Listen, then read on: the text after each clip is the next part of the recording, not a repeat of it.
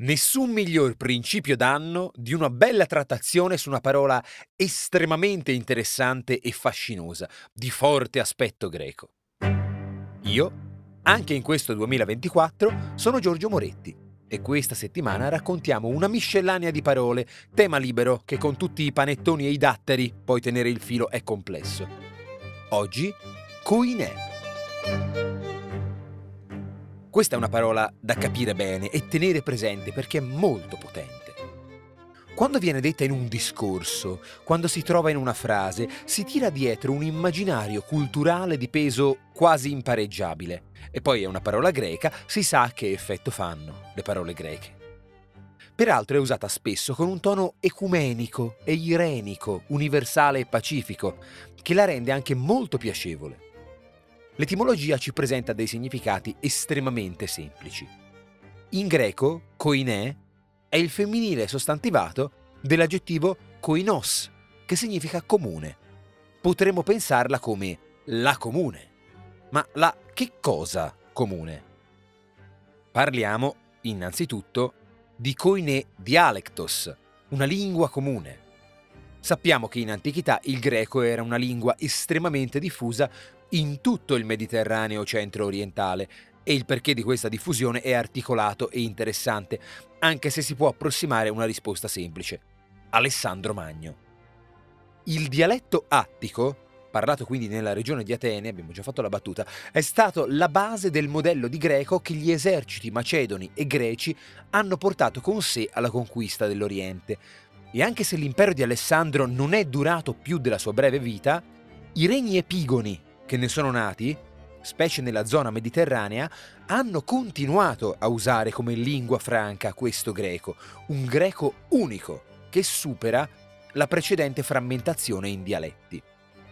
Così è in questa coinè che scrissero le grandi menti di Alessandria d'Egitto, anzi tale fu il loro impatto scientifico e letterario che è anche nota come greco alessandrino. In sue varianti variamente avvicendatesi fu tradotta la Bibbia nella famosa versione dei 70 e furono vergati i Vangeli. E fu la seconda lingua dell'impero romano, che rimase poi l'unica. Capiamo che è un caso storico madornale, una lingua che si impone su tutto il mondo civilizzato per una sfilza di secoli, prima con la ragione della forza e poi con la forza della ragione, antimetabole, eh?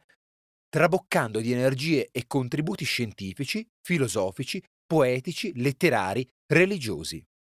Il modo in cui questa coinè diventa modello condiviso, base linguistica e culturale che si pone in alto, sopra ciò che già c'è, fa strada, anche da noi.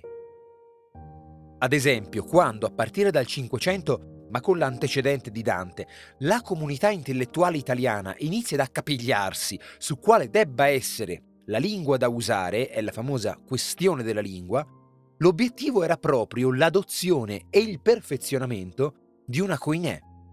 Senza lingua comune non c'è comunità intellettuale. Il caso della lingua italiana è davvero particolare, forse unico, tant'è che gli abbiamo dedicato un'intera pubblicazione, ma il fenomeno generale della comunità linguistica e culturale che si aggrega come superstrato e si sovrappone alla varietà preesistente è piuttosto ricorrente. Fotografa situazioni storiche di rilievo, in cui un'espansione militare o economica o l'affermazione di un prestigio speciale prende proprio la seguente forma di una comunità culturale e linguistica. Così Possiamo parlare delle coinee cancelleresche che hanno dato via via vita al linguaggio burocratico, o della coinè francese ottocentesca, per cui diritto, politica, arte e mondanità, fino a San Pietroburgo parlavano francese. Quanti dialoghi in guerra e pace sono proprio in francese? Attenzione però. La coinè non si limita né concentra necessariamente su una lingua può più ampiamente attestarsi su un terreno culturale comune a più gruppi. Posso parlare della coinea religiosa di nazioni differenti, di come in architettura e musica emerga la coinea multiculturale di una città, della coinea di paesini che celebra un carnevale particolarmente scatenato, della coinè culinaria del Medio Oriente o della nostra regione. Alla fine la coinè è una comunanza, come sinonimo è davvero buono. Ricorrere a coinè non significa optare per una parola più profonda, anzi una parola più nostrana come comunanza sa spesso toccare corde più profonde di un prestito aulico. Significa optare per una parola che porta una ricchezza di significati e casistiche più definita, con una dimensione che predilige il tratto netto dell'uso tecnico a quello sfumato dell'uso emozionato ed emozionante. Resta un senso che meraviglia usi linguistici e culturali che sono punti di incontro, luoghi comuni e quindi creano una comunità.